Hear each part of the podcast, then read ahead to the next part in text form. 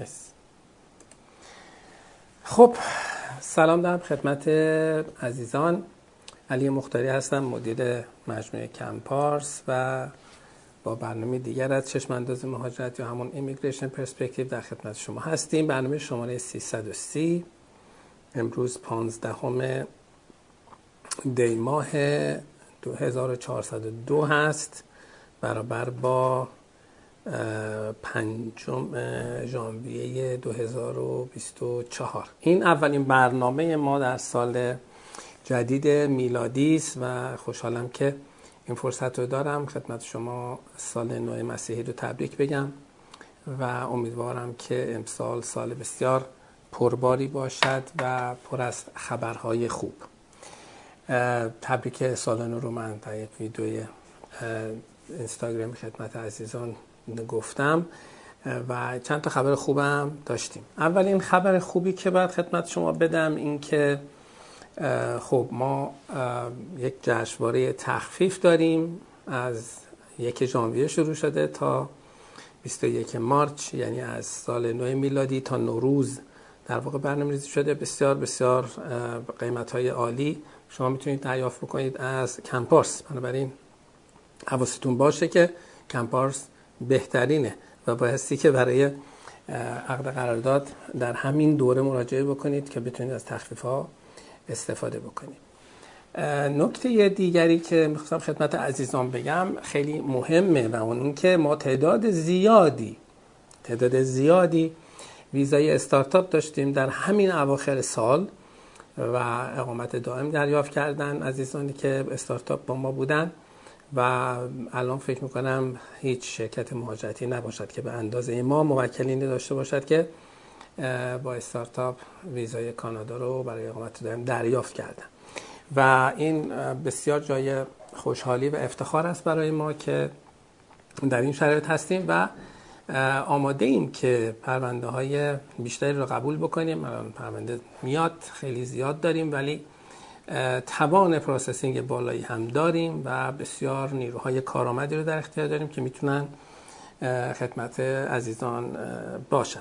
و اما برسیم به سوالات امروز. امروز هنوز تعدادی از سوالات رو هم عزیزان تایید نکردن ولی اشکال نداره. اجازه بدین من خودم شاید بتونم تعدادی از سوالاتی رو که آمده و بخش فنی هنوز ندیده برای تایید. خدمتشون تایید بکنم. حالا بریم سراغ اولین سوال که آقای فرید نوشته. آقای فرید نوشته که من با استادی پرمیت در کانادا هستم در صورتی که دانشگاه برای دارندگان اوپن ورک پرمیت پالیسی ایرانیان شهریه دامستیک محاسبه کند. برای بهرهمندی از تخفیف شهری پس از دریافت این ورک پرمیت مجددا باید درخواست استادی پرمیت داده شود. روند آن به چه صورت است؟ حالا این که آیا کسانی که ورک پرمیت پالیسی ایرانیان رو دارند دانشگاه بهشون شهری داخلی حساب می‌کنه یا نه رو من نمی‌دونم. یا کمی بعید به نظر می‌رسه ولی به هر حال هر چیزی ممکن است. اما این که فکر کنید وقتی می‌خوان اوپن ورک پرمیت به شما بدن استادی پرمیت شما رو می‌گیرن در عمل دیده شده که این اتفاق نمیافته و این کار نمی‌کنه. البته با اصول و منطق یک کمی تباین دارد. چون به هر حال شما یک استاتوس جدید می‌گیرید قاعدتا با جایگزین استاتوس قبلی بشود ولی در عمل اینطور نیست و به هر حال شما می‌تونید هم استادی پرمیتتون رو نگه دارید هم که ورک پرمیت در واقع ایرانیان رو داشته باشید. بنابراین کسانی که افرادی که گرفتند مشکلی از این بابت نداشتن تا الان تا اونجا که من می‌دونم. بریم سراغ آقای علی احمدی. آقای علی احمدی میگه من با job offer امت... با job offer امتیازم برای Express Entry 360 شده. آیا به نظر شما شانسی برای انتخاب شدن دارم؟ پاسخ به این سوال یه کمی سخته آقای احمدی به چند دلیل. اول اینکه خب سیستم Express Entry خیلی قابل پیش بینی نیست. یعنی شما نمی‌دونید که نه که خیلی قابل پیش بینی نیست تا حدودی هست ولی همیشه surprise هایی پیش میاد که اونها پی قابل پیش بینی نیست. یعنی یه دفعه ممکنه دولت کما اینکه قدر گذشتن اتفاق افتاده تعداد زیادی رو invitation بده و کسانی که از انتظاری هم نداشتن invitation شون رو بگیرن. اما این خیلی بستگی هم به این داره که شما فرانسه بلد هستید نیستید آیا در category فرانسه زبان قرار می‌گیرید نمی‌گیرید در کدوم یک از این رشته های مورد نظر اداره مهاجرت که انتخاب های جداگانه داره قرار می‌گیرید یا نمی‌گیرید یا اینکه حالا بعدا رشته شما در زمره اینها قرار می‌گیرد یا نمی‌گیرد. اما اگر اتفاق خاصی نیفته و آن چیزی که الان جریان داره همچنان جریان داشته باشد خیر شما شانسی ندارید متاسفانه. و بعیده که به این زودی ها انتخاب بشید. فکر روش های دیگر باشید چون می‌تونه وقتتون رو بسیار تلف کنید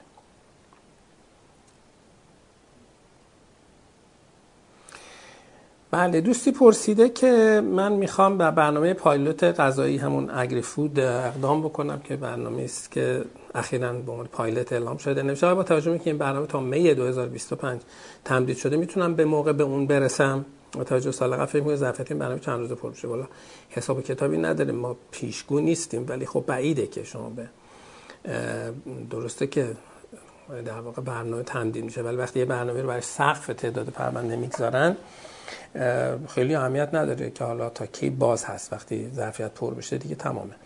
نمیشه کسی نمی‌تونه جواب به شما جواب سوال جواب این سوال رو کسی نمی‌تونه به شما بده و اینکه نیازمند آینده پژوهیست پژوهیست یا آینده آینده پیش بینی آینده است. محمد امین صداقت میگه که آیا می‌تونه یک دانش آموز دبیرستانی ز 18 برای work permit اقدام بکنه. شنیدم که یک از دانشگاه تخفیف ایرانی ها میدن که work permit دارن. خیر شما تو 18 سال نباشید نمی‌تونید درخواستی رو به اداره مهاجرت بدین. و این از این جهت جای ایراد هست. بله. حسن خورمی سوال کرده من از طریق nomination استانی از راه Express Entry ویزای اقامت دائم گرفتم. خواستم بدونم که آیا مبلغ 17 هزار دلار کانادا که حداقل مبلغ برای ارائه تمکن برای دو نفر در این روش هست رو باید در اولین باری که وارد کانادا میشم همراه هم باشه. خب این یک سوالی است که خیلی زیاد تکرار شده در هفته پیش هم ما این سوال رو داشتیم که از ما چنین سوالی رو کردن که فکر می‌کنن که اگر تمکن مالی رو که طبیعتا اگر که نداره در همه پرونده های مهاجرتی تمکن مالی شما باید ارائه بکنید حالا سوال اینه که آیا وقتی ما تمکن میگیم در تمکن مالی ما این مقدار هست و اعلام می‌کنیم به اداره مهاجرت آیا حتما بایستی که این تمکن مالی رو موقعی که وارد میشیم در اختیارمون باشه و افسر رو با ما چک می‌کنه؟ خیر چنین چیزی نیست. این بحث تمکن مالی رو افسر لب مرز قرار چک بکنه. اون افسر لب مرز فقط مدارکی رو که شما باید در اختیار داشته باشید که شامل مواردی است که اداره مهاجرت بهتون داده. برگه لندینگتون یک فرمی است که در اختیار یک یک برگه است. در اختیار شما قرار گرفته که با داشتن اون به علاوه داشتن ویزا در واقع پاسپورتی که ویزای مهاجرت توش خورده با می‌تونید وارد بشه دیگه افسر لبه مرز قرار نیست که بشینه یک بار دیگه پرونده شما رو بررسی کنه میگه خیلی خوب اگه قرار باشه تمکن مالی شما بررسی بشه خب مدرک تحصیلیت هم ببینم. اینا رو یه افسر دیگری که کارش processing پرونده شما بوده انجام داده. برای پاسخ آقای خرمی خیر هست. کسی لبه مرز از شما نمی‌پرسه می‌پرسن چقدر پول همراه داری؟ خاطر اینکه هر کسی که داره وارد کانادا میشه می‌پرسن چقدر پول همراه داری. اون بحث کانادایی هم که باشه میگه پول همراه داری. اون بحث پولشویی است و بحث در واقع جابجا کردن پول کشه. اما اینکه بپرسن آقا شما در پروندهتون گفتید انقدر تمکن مالی دارید پس نشون بده که داری؟ خب نه چنین چیزی نیست. اما اگر شما هر رقمی توی جیبت هست که از ده هزار دلار یا بالاتر است باید اعلام بکنی که بله من پول دارم هیچ ایرادی هم نداره. شما 200 هزار دلار هم که پول تو جیبت باشه موقع ورود کسی نمیگه آ پولتو بده به ما. نه. ولی از شما می‌پرسن که خیلی خوب پول برای چی آوردی؟ می‌خوای باش چیکار کنی؟ از کجا آوردیش؟ این سوالاتی که از شما خواهند پرسید. بنابراین بهتره که پول نقد کسی اتفاقا به خودش هم نکنه. شما معنی نداره که پول نقد رو تو جیبتون را بذارید و در واقع را بیفتید. این بر اون بر. حالا 17 هزار دلار خیلی مبلغ بالایی نیست ولی خب بعضیا دیدم که 200 هزار دلار پول نقد می‌ذارن چه می‌دونم میفتن خب برسیم به آقای سرمدی یا خانم سرمدی. ضمن اینکه من هفته هفته گذشته فراموش کردم که تشکر ویژه بکنم از کسانی که پادکست ما رو دنبال می‌کنن. ما یک پادکست داریم که اون در همین برنامه به صورت صوتی در اون پادکست بارگذاری میشه و عزیزان زیادی هستن که پادکست رو دنبال می‌کنن و ما ضمن اینکه ازشون متشکریم بابت این همراهی که با ما دارند. تلاش می‌کنیم که سوالات رو کمی شمانده تر و روشنتر بخونیم که عزیزان امکان استفاده ازش داشته باشن. آقای خانم سرمدی پرسیدند که آژانسی سه بار با مدرک تحصیلی و سابقه کار جعلی بدون اطلاع بنده برای ویزای تحصیلی اقدام و هر سه بار فقط رفیوز شدم ولی بند نشدم. هر بار هم جهت الزام من به تهیه تمکن بهانه اسک شدن از سمت آفیسر می آوردن که این احتمالا چون بحث این مدل کلمه که استفاده می‌کنم می‌تونه اسک شدن رو یه اصطلاح من داره که یکی از مؤسسات شروع کرده من فکر می‌کنم حالا می‌تونم تشخیص بدم که کدوم مؤسسه بوده. الان می‌خوام با مدرک تحصیل خودم برای ویزا اقدام کنم. آیا 100 درصد بند خواهم شد؟ پیشنهاد شما چیست؟ شما احتمال اینکه بند بشید خیلی زیاده. حالا بند شدن چیه؟ داستان چیه؟ برای کسانی که سوال برشون پیش اومد که اصلا آقای سرمدی داره چی میگه؟ اگر یک کسی مدارک جعلی بدهد یا misrepresentation در واقع انجام بده. misrepresentation اعم است از ارائه اطلاعات خلاف واقع یا کتمان حقیقت. اگر شما سربازی رفتی بگی نرفتم کتمان حقیقت است. در همون حد که اگر بگی من مدرک فلان دارم و این مدرک جعلی باشه یا برحال هر ادعایی بکنی که خلاف واقع باشه همه اینا میشه misrepresentation و ماده قانونی مشخص داره. افسر می‌تونه شما رو برای پنج سال از ورود کانادا ورود به کانادا ارائه هر درخواستی در به سیستم کانادا منع بکند یا که میشه بن این در واقع چیست؟ این در واقع مجازاتی است که سیستم در نظر گرفته. و بسیار بسیار هم جدی هست. حالا این که آقای سرمدی یا خانم سرمدی می‌فهمن سه بار با مدرک تحصیل جعلی و سابقه کار جعلی برش اقدام کرده خب من کمی سخته که برام باور باور این سخته که بدون اطلاع بنده باشد. چون حالا یه بارش ممکنه بدون اطلاع باشه ولی اینکه سه بار اقدام شده باشه و شما در جریان سه بارش هستید و می‌دونید هم رفیوز شدید خب کمی باورش رو سخت می‌کنه. به خودتون رو گول نزنید. وقتی می‌دونید یک مؤسسه اهل ارائه مدارک جعلی است که کم هم نیست ظاهرا خب شما نباید مراجعه بکنید به اون مؤسسات و مشخص هم هستن اون مؤسسات که از این کار زیاد می‌کنن. پیشنهاد من چیه؟ هیچی فعلا فراموش کنید تا چند سال اصلا سراغ کانادا ندید. معلومه که دفعه چهارم دیگه شانسی براتون نمیمونه. ضمن اینکه فکر نکنید اگر بن نشدید رسما نامه نگرفتید که بن شدید دیگه همه چی تموم شد. پس هیچ اشکالی نداره. پس من می‌تونم دوباره اشکال همه اینا سوابق شما توی سیستم هست و برها توی یکی از این دفعات اون بن رو هم می‌گیرید. ولی این که فکر کنید ممکنه ویزا بگیرید شانسش صفر. محمد عشقی میگه که جهت سابمیت ویزا زمانی که جاب برای کار ساختمانی گرفتم آیا حتما باید مدرک تحصیلی رو هم سابمیت کنم یا لازم نیست؟ اصلا جاب آفر مشاغل جنرال نیاز به مدرک تحصیلی هست یا خیر؟ به هر حال بله. به هر حال شما وقتی که میفرمایید تحصیلاتی داشته اید باید مدارکش رو هم ارائه بکنید. در واقع منطق ارائه مدارک این است که شما وقتی وارد شما وقتی که فرمتون پر می‌کنید میگید من اینجا درس خوندم اینجا کار کردم اینا همه, همه باید مستند بشود. بله. بنابراین بله بایستی که مدرک تحصیلیتون هم ارائه بکنید. هما میگه که من تازه مدرک زبان گرفتم می‌خوام برای سپتامبر آینده پذیرش از دانشگاه کانادا بگیرم. حد تا که وقت دارم برای اپلای دانشگاه کانادا؟ خب دانشگاه های برای سپتامبر آینده خب دیگه وقت زیادی ندارید. از بزرگ شما که دانشگاه ها زمان دریافت درخواست پذیرششون متفاوت هست. برای ماه سپتامبر بعضیا تا پایین ژانویه است بعضی تا پایین دسامبر بعضی تا پایین فوریه است بعضی تا پایین مارس. هستند یک در واقع به ندرت ممکنه بعد از مارچ برای دانشجویان بین المللی همچنان فرصت درخواست پذیرش باشد. برای همین روزها شما باید فکر باشی. بله. خب خانم سانیا نوشته که من از موکلین شما در برنامه استارتاپ هستم با توجه پایین مهلت اوپن ورک پرمیت ایرانیان چنانچه حضرت عالی صلاح بدانید بنده منظورش بنده هستم. می‌خواهیم که اگر مانعی نیست برای دریافت آن اقدام کنید نظر شما چیست؟ خانم سانیا سوال در مورد در واقع وضعیت خودتون و درخواست اعلام نظر در مورد یک همچین چیزی جاش توی این برنامه نیست. و حتما ایمیل بزنید یا با در واقع بخش تجاری ما در تماس باشید تا دوستان خدمتون رسما اعلام بکنند و نظر شرکت رو بدونید. چون من نمی‌دونم که شما در کدام مرحله الان یعنی حضور ذهن ندارم که شما در کدام مرحله هستید الان و حفظ سیستم همین موکلین دو وضعیت پروندهشون و از این جهت کار درست این هست که ایمیل بزنید. شما و همه عزیزان موکلی که در خصوص پرونده یا چیزی مرتبط به این سوالی شبیه این اگر دارید حتما لطف کنید و ایمیل بزنید.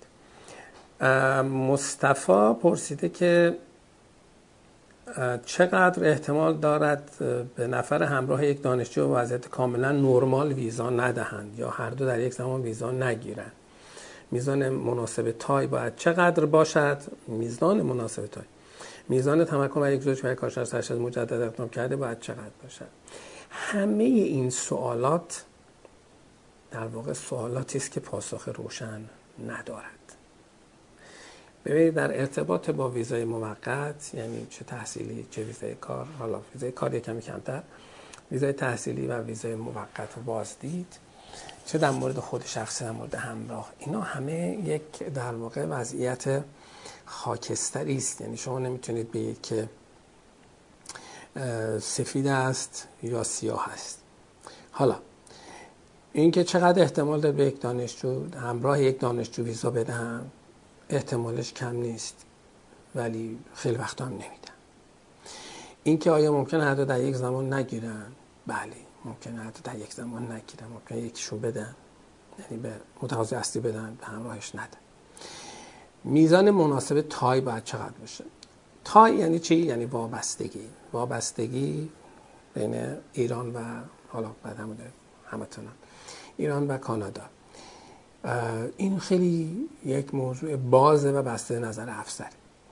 افسر ممکنه شما یه دونه خواهر یا برادر در کانادا داشته باشید به واسطه این بیاد در واقع پای شما رو خیلی قوی بدونه به کانادا. ممکن هم هست که نه اینطوری نباشد.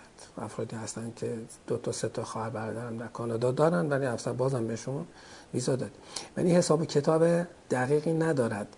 این پرونده های ویزای موقت بهشون میگن های discretionary decisions یعنی تصمیماتی که در ویزای موقت گرفته میشه. با تشخیص تصمیماتی است که تشخیص در واقع سهم تشخیص افسر درش بسیار زیاده. و آدم ها با هم فرق می‌کنن افسران هم با هم فرق می‌کنن و نگاه نگاه استاندارد و یکسانی وجود نداره. به خاطر همینه که شما در ارتباط با ویزای موقت بسیار سپرایز میشید. بسیار گاهی متعجب میشید از اینکه به کسی دادند ویزا به کسی ندادن. و همیشه دنبال دلیل میگردیم خب چرا؟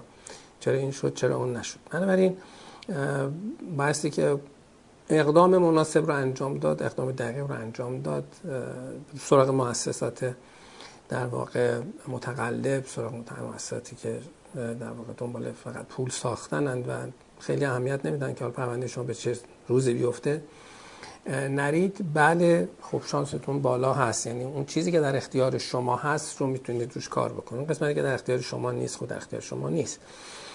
اینکه چقدر میزان تمکن مالی لازم میزان تمکن مالی لازم یک سال شهری است. بله یک سال هزینه زندگی که برای یک زن و شوهر یک سال هزینه زندگی کمتر از 20000 دلار در نظر نباید بگیرید. خیلی مینیمم 20000 دلار و هزینه دانشگاه. بله بریم سراغ خانم آرزو. بله نوشتن که مهاجرت کاری با ویزای ای بی رو توضیح دهید. در خب منظورشون ای بی 3 هست. ای بی 3 یکی از برنامه های مهاجرتی آمریکاست بسیار هم قدیمیه و در دو شاخه هم حداقل عمل میشه. ایبیتری برای نیروی متخصص ایبیتری برای نیروهای غیر متخصص که الان ما برای نیروهای غیر متخصص داریم قبول می‌کنیم. بسیار برنامه خوبی سابقه طولانی در این داریم در دوره های قبل و عملا هیچ رد پرونده هم در ایبیتری ما نداشته ایم. و بسیار بسیار برنامه خوبی است و قابل اتکاس مزیتش اینه که شما اقامت دائم می‌گیرید. یعنی در واقع گرین کارت آمریکا رو می‌گیرید و تعهدش هم یک سال کار برای اون کارفرمایی است که در واقع شما رو در امریکا بهتون جاب آفر میده و میخوادتون. و با شما با ویزه کار نمیرید شما برای اقامت دائم میرید. بله آقای مصطفی نوشتند که اگر در برنامه استارتاپ انکوباتور ما در تورنتو باشد و اما ما قصد رفتن مستقیم به کلگری رو داشته باشیم در زمان ورود اول با کوپیار ممکن است توسط افسر مورد سوال قرار بگیریم. البته محل ورود پرواز مونترال تورنتو زمین اعلام نکن نه اصلا افسر چنین سوالی از شما نمی‌پرسه. افسر اصلا کاری به انکوباتور شما نداره. و میزان سوالاتی که از شما میشه در, این ارتباط خیلی نیست.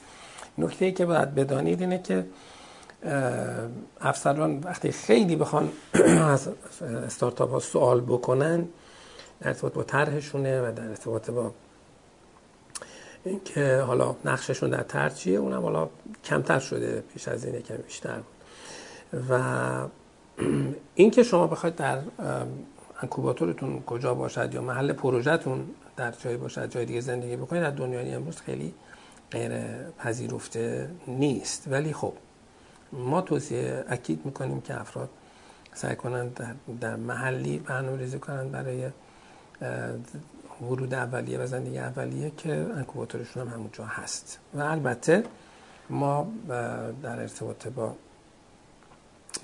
کلگری هم امکان فوق العاده ای رو داریم که عزیزانی که می‌خوان استارتاپ اقدام کنن ولی قصدشون هم کلگری هست و حتی در این حد هم مشکل نداشته باشه. بله بریم سراغ سوال بعدی که مبه آقای علی است. نوشتن که آیا به نظر شما در آینده گرفتن ورک پرمیت ایرانیان می‌تواند مانعی برای تمدید ویزای توریستی باشد؟ چون عملا نشون داده این تای به ایران نداریم. خیر. خیر. اصلا چه ربطی داره؟ تایه به ایران ندارید. خود شما استاتوس قانونی در کانادا داشته اید. چه حرفی است؟ بله ضمن که شما به هر حال وقتی work permit دارید که ویزای توریستی لازم ندارید که تمدید چی می‌خواید بکنید؟ که ویزاتون توریستی نیست. ویزای کار دارید. چی رو می‌خواید تمدید بکنید؟ ویزای کارتون رو ممکن نتونید تمدید بکنید. بعد از سه سال هیچ کاری نکرده اون وقت یا بعد بگردید دنبال کارفرما یا اینکه بیاید درخواست visitor record بکنید که باز در کانادا بتونید بمونید. ولی اینکه اگه منظورتون گرفتن ویزای رفت آمد یا لیبل توی پاسپورت نمیشه اهمیتی نداره. اون اصلا هیچ بررسی خاصی نداره. یه هفته ده روزه هم بهتون میدن اگر بود پرمیت داشته باشید. پیمان سوال کرده که آیا از سیاست های سختگیرانه دوره کرونا برای مسافران خارجی چیزی باقی مانده؟ خیر. آیا نیاز به رسید؟ دریافت واکسن در زمان اقدام برای ویزای ویزیتور هست؟ خیر. کرونا تمام شده. در کانادا هیچ arrangement دیگری نیست. هیچ کاری نیست. الان اون application ArriveCAN که حالا برای کرونا بود و واکسن و فلانه اینها الان فقط خاصیتش اینه که اگر ArriveCAN رو پر کرده باشه که حتی ربطی هم به سوالات من کرونا دیگه نداره اطلاعات هویتی است در واقع وارد میشه. اون توی صف گذرنامه وقتی وارد کانادا میشی یه صفی هست که اونایی که ArriveCAN شون در واقع update و بروزه و می‌تونن ارائه بکنن. این ربطی به کرونا نداره. و جالب بود که این دفعه پیش من می‌خواستم وارد کانادا بشم دیدم صف ArriveCAN طولانی تر از صف غیر ArriveCAN ی هست به خاطر همین ما وایسادیم صف معمولی. بله مانی میگه که سن من 54 سال است و سه ماهش هم نوشتن. خوب دارین حساب می‌کنین آقای مانی. بله. آیا از امتحان citizenship معاف می باشم مدرک زبان معتبر نیز دارم. صورت موافقت امتحان به خودش سال میدیم مدرک زبان رو ضمیمه بکنم ضمیمه مدرک کنم. حالا مدرک بذارید ضمیمه کنید آقای مانی میگه سن من 54 سال و 3 ماه. خب 54 که شدید شما دیگه معافین. این سه ماهش یعنی ایشون فکر می‌کنه که باید 55 بشه. یعنی 54 شما 54 تون زمانی که. این یه مشکلیه که تقریبا 70 80 درصد ایرانیا دارن در ارتباط با محاسبه سن. این طرف تصور می‌کنه که وقتی فرض می‌کنیم مثلا متولد 1370 هست سال 1400 میشه 31 سالش. چون سی سال رو پر کرده دیگه ازش بپرسی چند سالته میگه 31 سالمه. در حالی که تازه کسی که متولد 1370 در سال 1400 شم سی سالگیشه که فوت کرد تازه سی سالشه. قبلا 29 سال و مثلا 360 روزش بوده. حالا 365 شد حالا 1400 تولد سی سالگیش رو شمش رو فوت کرد تازه ایشون میشه سی ساله. وقت بعضیا در محاسبه سن توی فرم ها هم این سوالی ازشون میشه اشتباه می‌کنن. احتمالا آقای مانی خانم مانی هم 54 سال و سه ماه رو نوشته از این جهت که بگی خب هنوز من 54 رو در واقع سه ماه گذشته از 54 یعنی شاید هم نمی‌دونم منظورشون واقعا چه بوده. ولی در شما 54 سالگی رو وقتی فوت کردین دیگه شما 54 ساله هستید و معاف حالا اگه دوست داشتید نوع که زبانتون هم بذارید خب چه ایرادی نداره. کسی نمیگه چرا گذاشتید میم میم.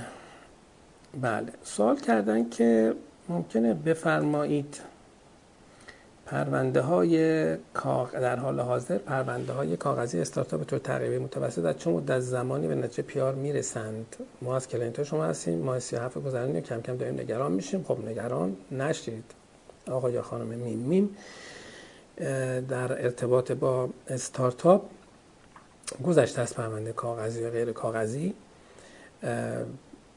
نظم مشخصی در رسیدگی به اون معنایی که در برنامه دیگه ما می‌بینیم وجود ندارد. پرونده هایی هستن که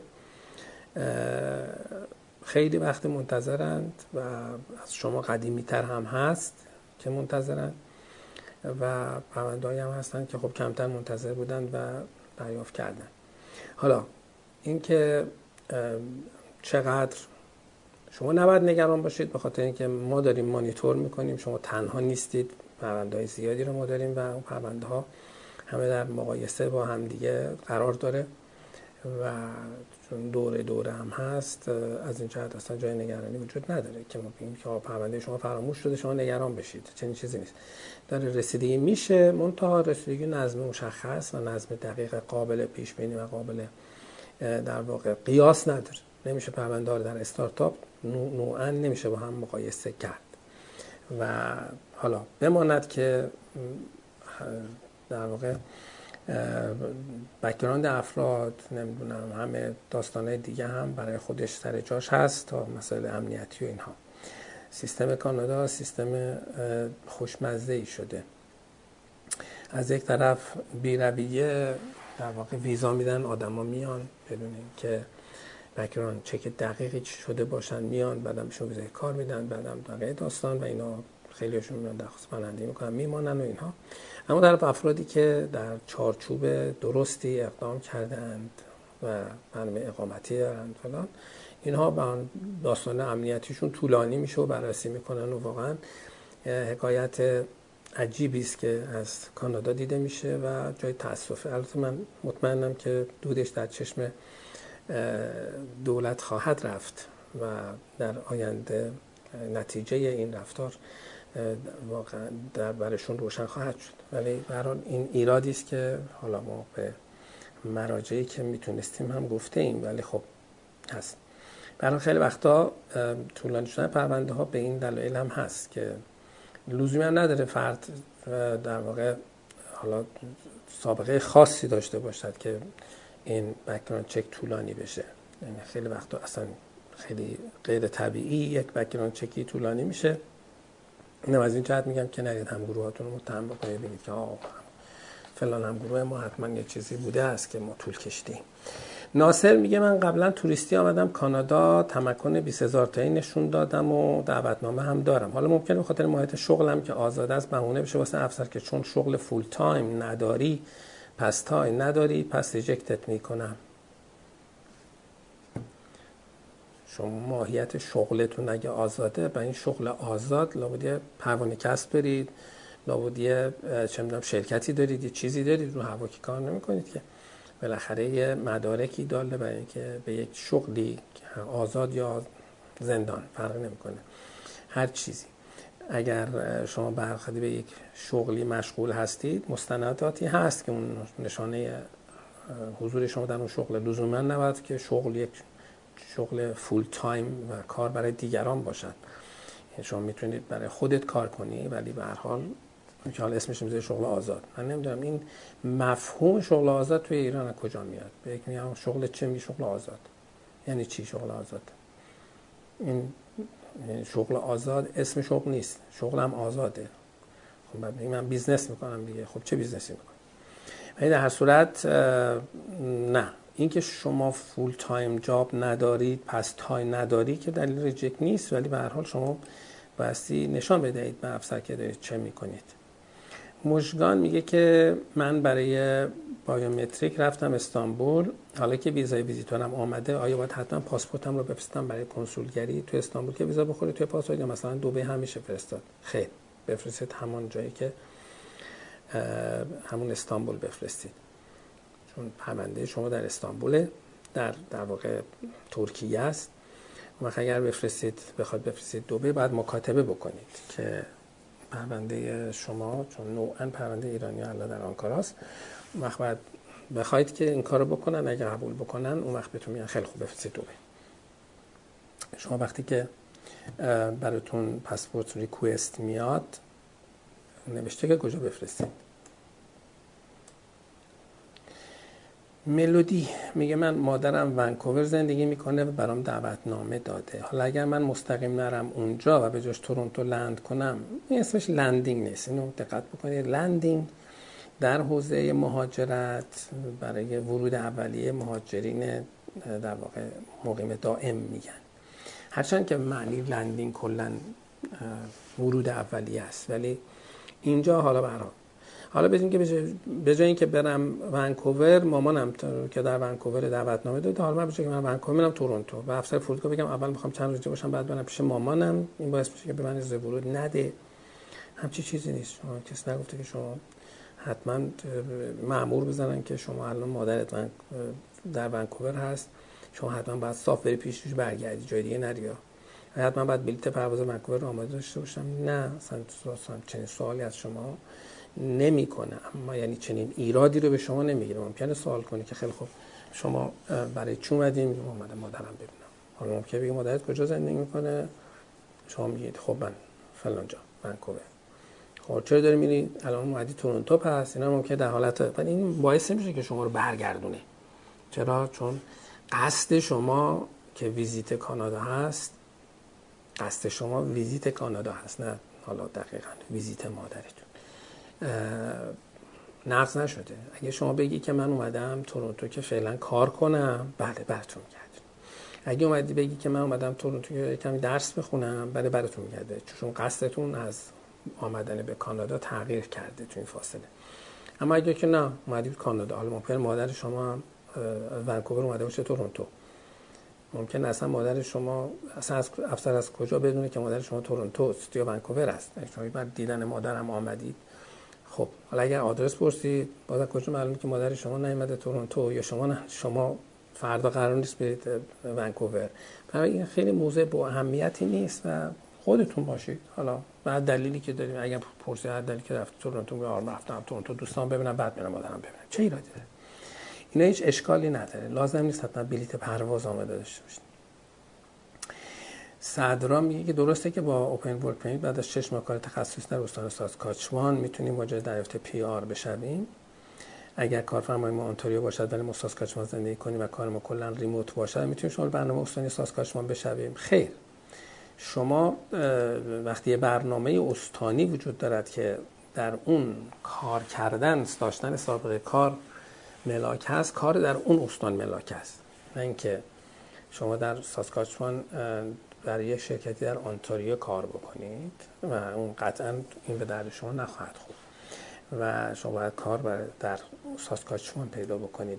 البته حالا باید اون برنامه مورد نظرتون رو دیتیلش رو بخونید ولی قاعدتا اینه. نمی‌تونه این چیزی که شما می‌خواید بشه. بله آقای نبوی میگه که کیس ما خوداشتغالی هنرمندان بود که 2019 اقدام کردیم و بالاخره ویزا و کپیار صادر شد. آفرین بازم خیلی خوششانس بودید که بعد چهار سال گرفتیم. شهر مقصد رو تورنتو زدی ولی ما قصد داریم که ونکوور بریم. آیا ما می‌تونیم با توجه که فدرال اقدام کردیم شهر مقصد در COPR تورنتو زده شده landing اول رو ونکوور اقدام انجام بدیم؟